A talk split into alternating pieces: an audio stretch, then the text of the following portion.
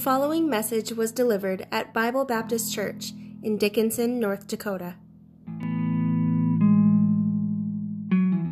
And uh, verse 43. John 12, verses 42 and uh, verse 43. Here the Bible says, Nevertheless, among the chief rulers also many believed on him, but because of the Pharisees they did not confess him, lest they should be put out of the synagogue. For they love the praise of men more than the praise of God. And I'd like to teach on this subject confession and salvation. Confession and salvation. Let's pray. Father in heaven, as we look into thy word this morning, God, thank you for those who are able to be here this morning with us. And Lord, I pray, Father, for those who are sick and not able to be in all the services, I pray, God, that you'd be with them, strengthen them, uh, lift them up. And Father, bless this time now as we look into thy word. And Father, thank you for the eternal word of God. And Father, thank you for salvation by grace through faith in thee. And Father, what a blessing it is to know our sins are forgiven, our home is heaven. And yet there are some who do not have this knowledge in their hearts, who are not truly saved. Maybe there's one in this room, even this morning, who knows not the Lord, who's not genuinely saved. I pray, God, that you would convict them, you would illuminate them, that you would help them to come even to Christ. Father, help us to understand maybe better the consideration of salvation by confession. I pray in Jesus' name. Amen. Again, here in our text, we see that the contrast of the outright unbelief, as we talked about the amazement of unbelief last time, of most of the leadership of the Jews, there were some uh, who did have some measure of faith in Christ as the Messiah, but that they would not risk being put out of their religion or synagogues uh, or being excommunicated because of it. Look with me to John 9. John 9, already the decree had gone out and was understood by many uh, concerning uh, Christ and what uh, they were to do with him, if you will, in John 9, looking at verse 17. John 9, looking at verse 17. And they say unto the blind man again, this was the one that was born blind that Christ healed. And, uh, you know, he's excited about it. He's telling everybody about it. The Jews, the leadership of the Jews, hear about it. They begin to question him concerning it because they're upset. They're envious at him. Uh, they're, they're upset because uh, every time he does something, people are more impressed by him. The crowd seems to grow larger, and their crowd seems to grow smaller. In John 9 and 17, and they say unto the blind man again, What sayest thou of him that he hath opened thine eyes? He said, He is a prophet. But the Jews did not believe uh, concerning him that he had been born blind and uh, received his sight until they called the parents of him that had received his sight. And they asked them, saying, Is this your son? You know, what? they can't accept the, the, very, the very testimony of the man himself. They call the parents, Is this your son who, who, who ye say was born blind? How then doth he now see? His parents answered them and said, We know that this is our son, and that he was born blind. And now they're, now they're being diplomatic, careful about their answer uh, concerning this question. we know that this is our son and that he was born blind, but by what means he now seeth, we know not, or hath opened his eyes, we know not. Uh, he is of age, ask him. He shall speak for himself. Now, you know what? It wasn't like they didn't know, but they weren't about to acknowledge that they did know. They weren't going to say, Yeah, we know what happened, and they weren't going to be on Jesus' side, if you will. And look at verse 22. These words spake his parents because they feared the Jews, for the Jews had agreed already that if any man did confess that he was Christ, he should be put out of the synagogue. So they're, they're dealing with the decree that's already gone out that says, you know, if you follow this Christ, you believe and confess, if you will, that Jesus is the Christ, we're going to throw you out of the church. And what a terrible thing. You know, there are a lot of folks that are afraid of that kind of thing. Sometimes people, the membership of some churches uh, continue out of basic fear uh, uh, uh, in, in what they do, basic fear of those in leadership. They don't want to be thrown out. In John 16 and 1. John 16 and 1.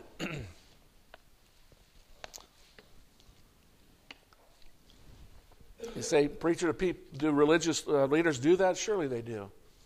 As a matter of fact, there's a great fear among those who are involved with the Islamic movement because they're afraid if they go against the movement, they themselves will be killed. In John 16 and 1, these things have I spoken unto you, that you should not be offended. They shall put you out of the synagogues, yea, the time cometh that whosoever killeth you will think that he doeth God's service. And the Apostle Paul, who was Saul of Tarsus, before he got saved, persecuted the Jews, thinking he was doing the right thing. And many, even in the, in the, realm of religion, may be misunderstood, may, may misunderstand, even be confused about what's really going on. But there were those among them that it, were envious of Christ, and they sought to control the people and keep them from leaving the, uh, their faith. And so, as we consider the, our subject in John 12, looking back there again, John 12, and looking at verse 42. Nevertheless, among the chief rulers also, many believed on him. There's a question I think that arises in the face of, you know, a lot of people say believe. I, matter of fact, I see on, on people's desks all throughout the place I work, uh, we see plaques that says believe, believe, believe. They never say what to believe in and whom to believe on. We hear talk about faith. Faith in who they don't talk about faith in whom or whatever. They just say have faith. Well, folks, you know it's important what we have faith in and in whom we have faith or believe. And you know, here these Jews, it's the Bible tells us plainly that many did not believe, but there were those that did believe. And the question that comes to my mind and should come to our heart is whether they truly believed or not to the saving of their soul. And I think the answer we'll find to that question is found in the word confess in verse 42. Nevertheless, many among the chief, uh, many, nevertheless among the chief rulers also many believed on him, but because of the Pharisees, they did not confess him, lest they should be put out of the synagogue. Now, this word confess is important to our understanding as to whether or not these folks were truly saved by the grace of God here. Confession is important in the matter of salvation. Now, the word confess means to own, acknowledge, or avow a crime, a fault, a charge, a debt, or something that is against one's interest or reputation. In the Catholic Church, a part of the definition, I'm not endorsing their practice of confession. I'm just saying it's a part of the definition given in the Catholic Church to acknowledge sins and faults to a priest, to disclose the, disclose the state of the conscience to a priest in private with a view to absolution. And nowhere in the scriptures are we commanded by God to confess our sins to a priest in order to find absolution.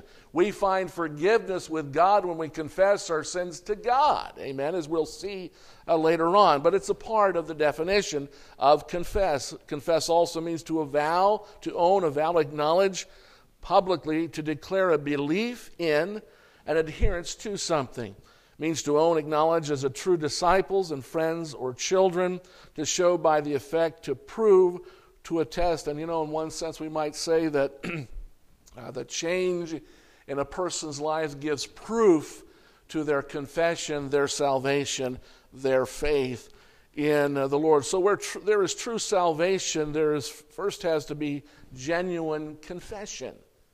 Genuine confession. And if, if you will, again, it says here that they did not confess him, lest they should be put out of the synagogue. And now, again, the confession first is the confession of sin. When we talk about confession, it's almost like I've used before salvation being a two sided coin because confession is a huge part of salvation in the sense that, first, if you will, there's the confession of sin, and then there's the confession of faith. And it's important that we deal with first things first here as we're talking about that many supposedly believed on the Lord, but were afraid to confess, if you will. They did not confess. It leaves us with the question as to whether they were truly saved by the grace of God, whether they had ever truly first confessed their sins to the Lord. In 1 John 3 and 4, look with me there. 1 John 3 and 4.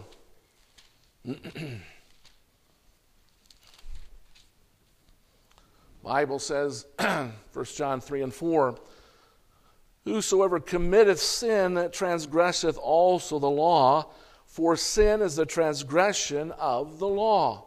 I mean, you can't get much plainer than that. God has defined for us what sin is, and it is the transgression or the violation of God's law.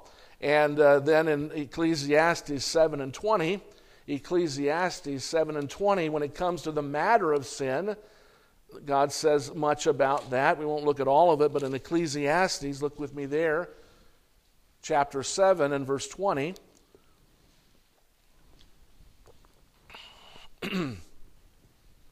Bible says plainly, For there is not a just man upon earth that doeth good and sinneth not. And then, if you will, look with me to Luke 13. Luke 13. You know, it's an amazing thing when you look at religion. I've been, I've looked at different religions over the course of the years of, of ministry, and I, what I find uh, pe- very peculiar among uh, many of them is that many of them do not acknowledge the matter of sin. Sometimes they will refer to what we would call sin as maybe being good or bad, but in a very, uh, very, um, not a very specific manner.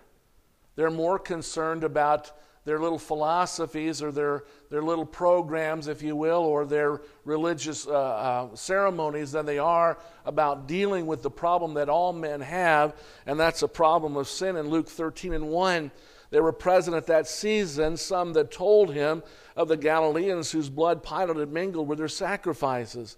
And Jesus answering said unto them, Suppose that these Galileans were sinners above all the Galileans because they suffered such things? Now, you know, for them it was looking at what happened. They said, Surely this has happened to these folks because they're terrible sinners. With them looking at others and saying, These folks must be sinners, rather than considering their own sinfulness. You know, it's easy to see sin in other people, but it's another thing to have to look at ourselves and say, you know I have sinned. And the Lord is trying to get their attention uh, in that manner. Jesus answering said unto them, Suppose ye that these Galileans were sinners above all the Galileans because they suffered such things? I tell you, nay, but except ye repent, ye shall all likewise perish. Or there's 18 upon whom the tower of Siloam uh, fell and slew them. Think ye that they were sinners above all men that dwelt in Jerusalem? I tell you, nay, but except ye repent, ye shall all likewise perish. He was turning this thing around and saying, now wait a second. Surely they have sinned, but so have you. So have you. You know, it's easy to see when people do what we think do is, is people doing us wrong, sinning against us. But have we ever stopped to consider what sin we may be guilty of toward other folk and even toward the Lord? if you will, in Romans 3 and 19. Romans 3 and 19, God, and it's important that we deal with the matter of sin. Because when we talk about salvation, there first needs to be the confession of a sin. In Romans 3 and 19, now we know, Romans 3 and 19, now we know that what things soever the law saith, it saith to them who are under the law, that every mouth may be stopped and all the world may become guilty before God. Guilty of what? Sin. The law was given, if you will, to uh, help us to see we're guilty of sin.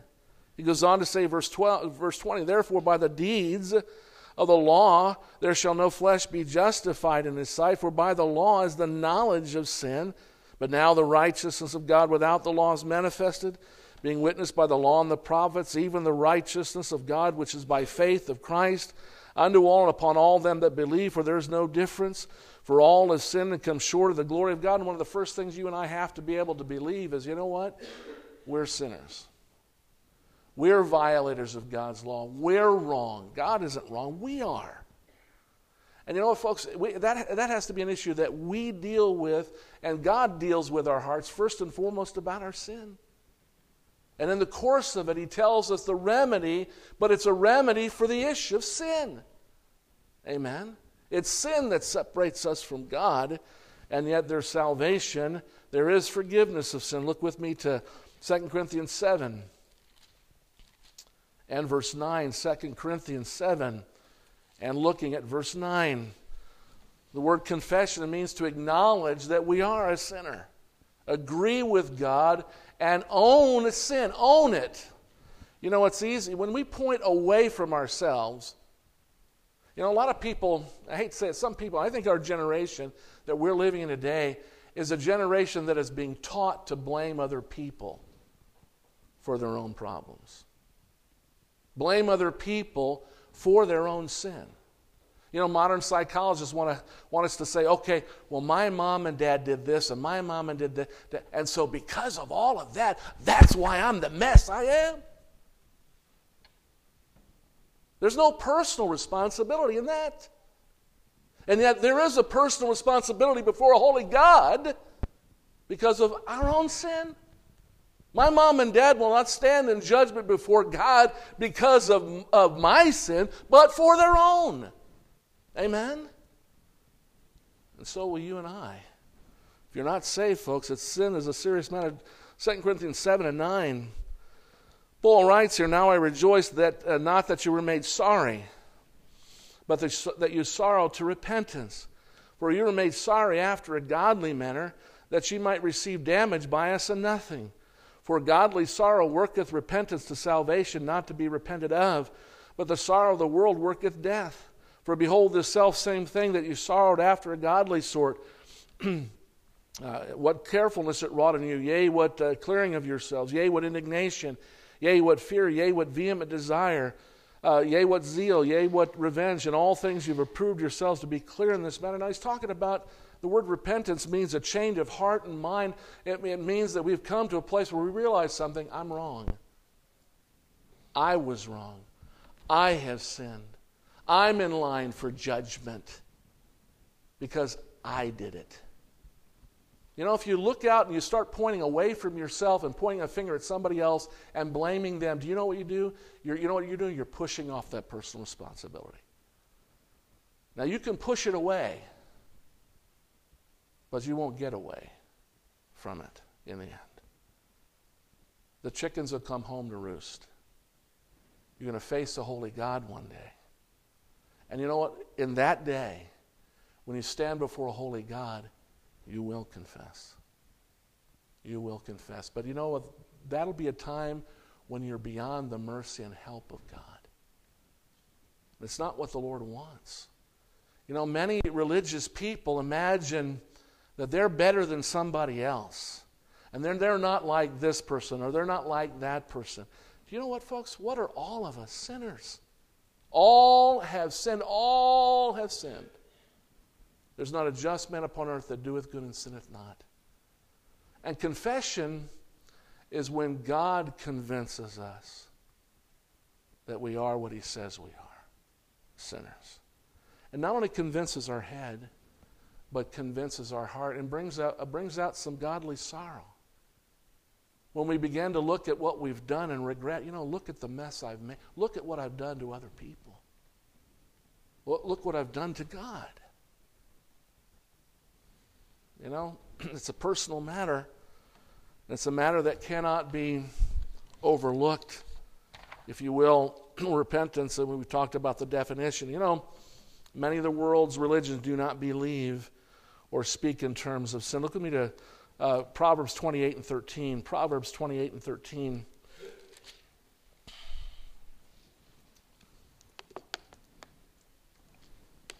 We're still talking about the confession of sin. Proverbs 28 and 13. he that covereth his sins shall not prosper, but whoso confesseth and forsaketh them shall have mercy. You know, when your kids are young and you, you, you embrace them, confront them over something they've done wrong, you're more likely as a parent to be more merciful and gracious to your children in, in their punishment if they do what? If they fess up. If they confess themselves, you know what? I, you're right, mom. I did that. You're right, dad. I did that. Now, folks, you know what? The opposite is true too.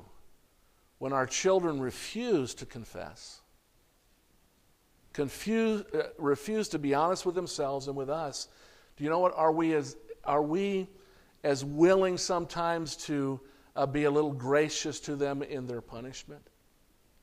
No. Let me say this you know, punishment for wrongdoing is to get at the heart. And the heart is the problem.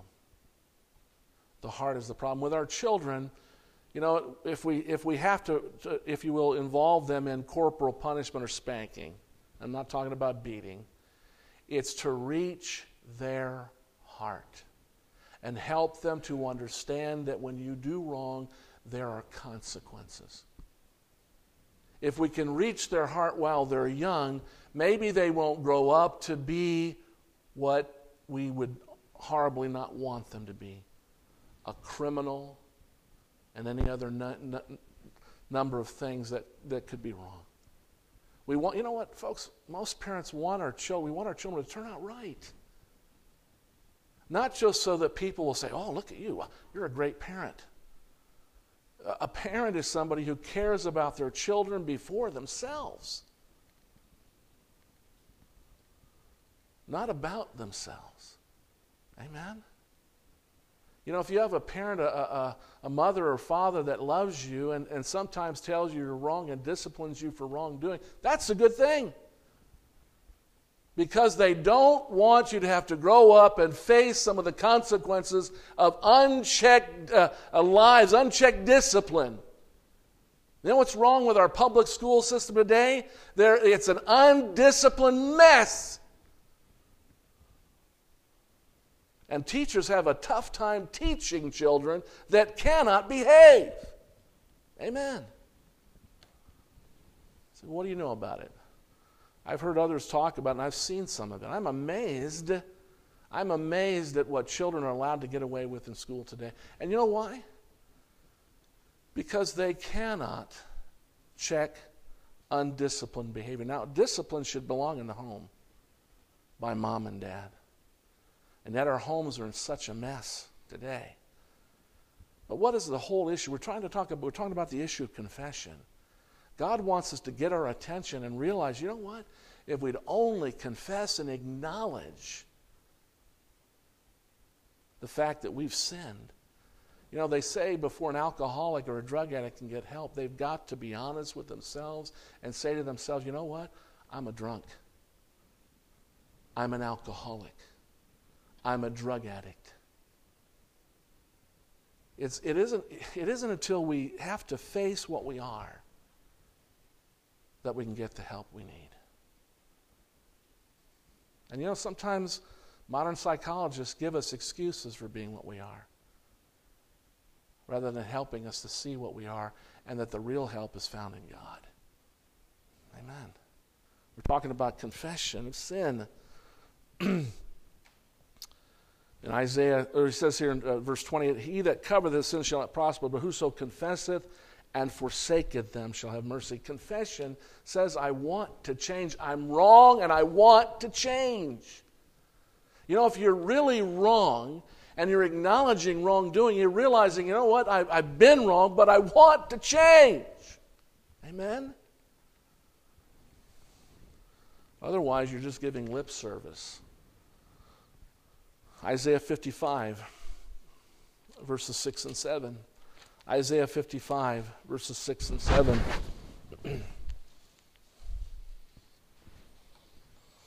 Here the Bible says, Seek ye the Lord while he may be found. Call ye upon him while he is near. Let the wicked forsake his way, and the unrighteous man his thoughts, and let him return to the Lord, and he will have mercy upon him, and to our God, for he will abundantly pardon. You know, you won't turn to the Lord or seek the Lord until you realize and confess first to yourself I'm wrong. And then to God. You turn to God because you know God's helped you to see you're wrong. And the only way things are going to be right is with the Lord's help. You confess it to yourself, you confess it to God, and then there's, there's help, there's mercy, there's pardon, there's help to change. In Matthew 3 and 1, Matthew 3 and 1.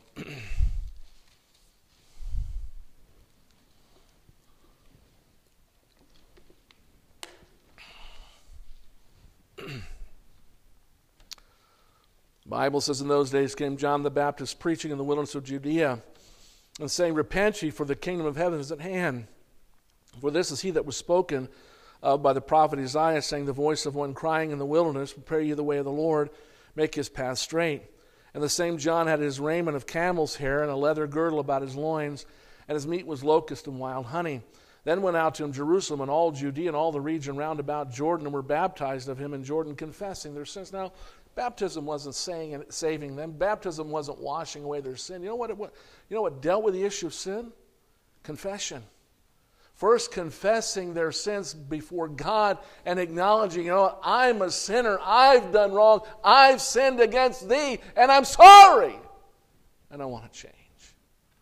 I'm sorry, and I want to change. Verse 7 But when he saw many of the Pharisees and Sadducees, he's talking about religious leadership. And you know what? there have been relig- religious leaders throughout history that have tried to infiltrate true Christianity for the purpose of destroying the Christians involved with it. And some of this John Baptist is dealing with. But when he saw many of the Pharisees and Sadducees come to his baptism, he said unto them, O generation of vipers, who hath warned you to flee from the wrath to come? Now you say, wow, what, a, what strong language. He's calling them snakes in the grass. You know what he's doing? He's challenging. He's challenging their confession. He's challenging it. He said, I want, I want to know that you've truly heard the truth. You've been warned of the wrath of God that, come, that cometh on the disobedient. And you've truly repented. Acknowledge it. He says here in verse 8 Bring forth therefore fruits meet for repentance. You know what he's saying? Basically, prove to me that you've repented and believed the gospel before I baptize you. And, folks, you know, if, if that were to happen in our day, people would freak out. What? You mean question them? Question whether, whether somebody's truly saved? You know, I try by the grace of God, before we scripturally baptize anyone, I'll try to sit down with you and talk to you about whether you're truly saved or not. Because if I baptize you and you're not truly saved, all you're doing is getting wet to no purpose. Now, you may like getting wet, but I don't like getting wet with you. Amen? Because I'm going down in the water with you. Say, preacher, selfish. Amen. A lot of times, pool water's cold. Now, what, what, what are we concerned about? Genuine salvation. Not just going through the motions. You know, anybody can say, I believe Jesus. That doesn't make them saved. The Bible says the devils believe and tremble. They know who God is, Christ is. But they don't want him. They want their own way. You know, in salvation, when we confess our sins, we're saying, I want your way, not mine. I'm done with my way. And it says in verse 9, Think not to say within yourselves, We have Abraham to our father. For I say unto you that God is able of these stones to raise up children unto Abraham. He's saying, listen, don't wave the banner of, we're the children of Abraham, we're the children of Israel. Because you know what he's saying to them? That isn't going to cut it with God. Don't say to God, I'm a Bible Baptist church member. So what? So what? That's not going to get you to heaven. You truly believe in the Lord Jesus Christ? Have you confessed your sin to God? True confession. Owning sin for what it is our sin. Matthew 9. Matthew 9 and 9. and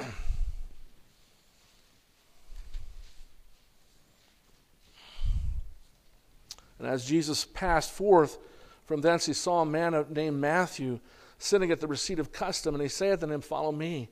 And he arose and followed him. Now, you know what Matthew was? A publican, a tax collector. Already been saved by the grace of God under John Baptist's ministry. Jesus is calling him to follow him. He's going on to follow him. And I believe that they're in his house in verse 10. And it came to pass as Jesus sat at meat in the house, behold, many publicans and sinners came and sat down with his disciples. Publicans and sinners. Now, publicans were sinners because they were tax collectors. And nobody liked the tax. You know, how many of you love the IRS? Say, what a question is that? what a reputation the IRS has. I wouldn't want to work for the IRS simply because I'd rather be a janitor before I'd be an IRS worker. They said, but they get paid well. So what? a tax collector. He was, he was viewed as a thief, and he was. In many cases, many of them were thieves. Then, he, then the other sinners were publicans, harlots, uh, um, uh, you know, fornicators. Who name what? You know, you could, there's a whole list of things we could name. Liars, cheaters, whatever, thieves. They're sitting in, in Levi's house, and, and Christ is there uh, fellowshipping with them, teaching them the truth of the gospel. He had an opportunity. Here's Levi. He'd opened his home, brought in sinners. Christ is talking to those sinners, helping them to know Christ and to know Him.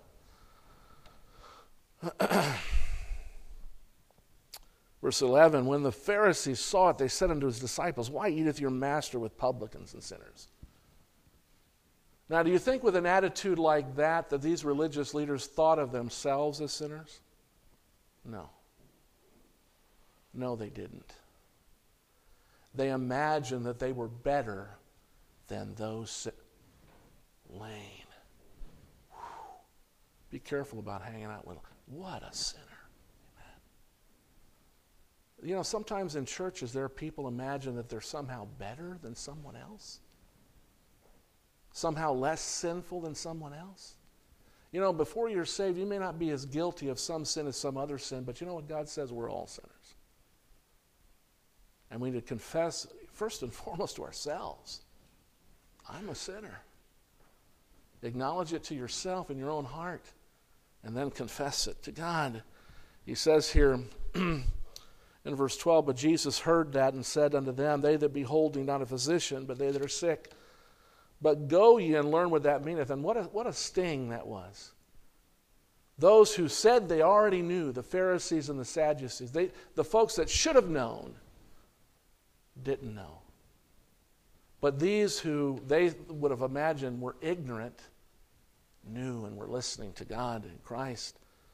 Go, but go ye and learn what that meaneth. I will have mercy and not sacrifice. For I'm not come to call the righteous, and maybe in this context, the self righteous, but sinners to repentance. Those who could face themselves and what they are and what we are. Sinners in need of a Savior. Luke 18. Luke 18.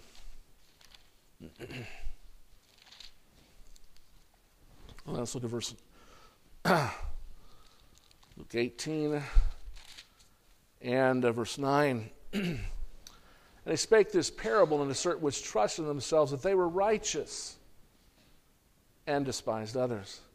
Two men went to the temple to pray, the one a Pharisee and the other a publican. Opposite ends of the extreme.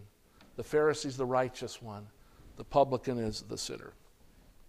The Pharisee stood and prayed thus with himself God, I thank thee that I am not as other men are, extortioners, unjust, adulterers, or even as this publican.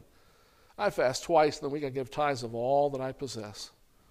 Now, wasn't God, wasn't the Lord impressed? No. No, he wasn't impressed. And that's what he's trying to get across to these folk by virtue of this parable. And verse 13, and the publican standing afar off would not lift up so much as his eyes into heaven, but smote upon his breast, saying, God be merciful to what? To me, a sinner. See, the religious leadership, the religious crowd sometimes stumbles over the fact that God says they are sinners in need of a Savior and that they are not righteous in and of themselves. The Bible says there is none righteous, no, not one. And that religious people stumble all the time. They say, Well, I'm not a drunkard, I'm not a thief, I'm not an adulterer, I'm not this, I'm not that, and yet. The Bible says if we eh, offend in one part of the law, we are guilty, as guilty as if we'd offended all in all the areas of the law. And you know, folks, we as Christians sometimes struggle with that. Sometimes we imagine ourselves to be better than they. Jesus said in verse 14, I tell you, this man went down to his house justified rather than the other. For everyone that exalteth himself shall be abased, and he that humbleth himself shall be exalted. Let me say this. You know what? It's this is a work of God in the heart. You know what God has to do first and foremost in our hearts? Humble us. Humble us enough to realize, you know what? I am a sinner. It's me that's the problem. Now, it's not to say that people don't sin against us, because they do. But first and foremost, the problem is your problem. Did you get that, Lane? It's your problem. Amen. Don't blame it on the pastor. Amen. Let's blame it on ourselves. Amen. Sin is a problem with our heart. Sin is a problem with our life and what we do. But I thank God there's a remedy to that, and it begins with confession in 1 John 1, 1 John 1,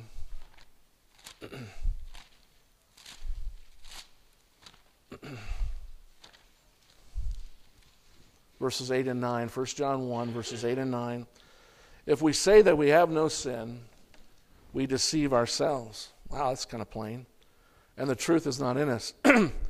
if we confess our sins, He is faithful and just to forgive us our sins and cleanse us from all unrighteousness. You know, it's so important as we talk about confession and salvation. The first is the confession, the confession of sin, and we'll talk next week about the rest. Let's pray.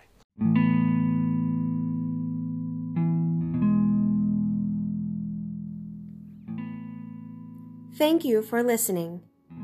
If you have questions about this message, or if you would like information about our church, please visit us online at bbcdickinson.com.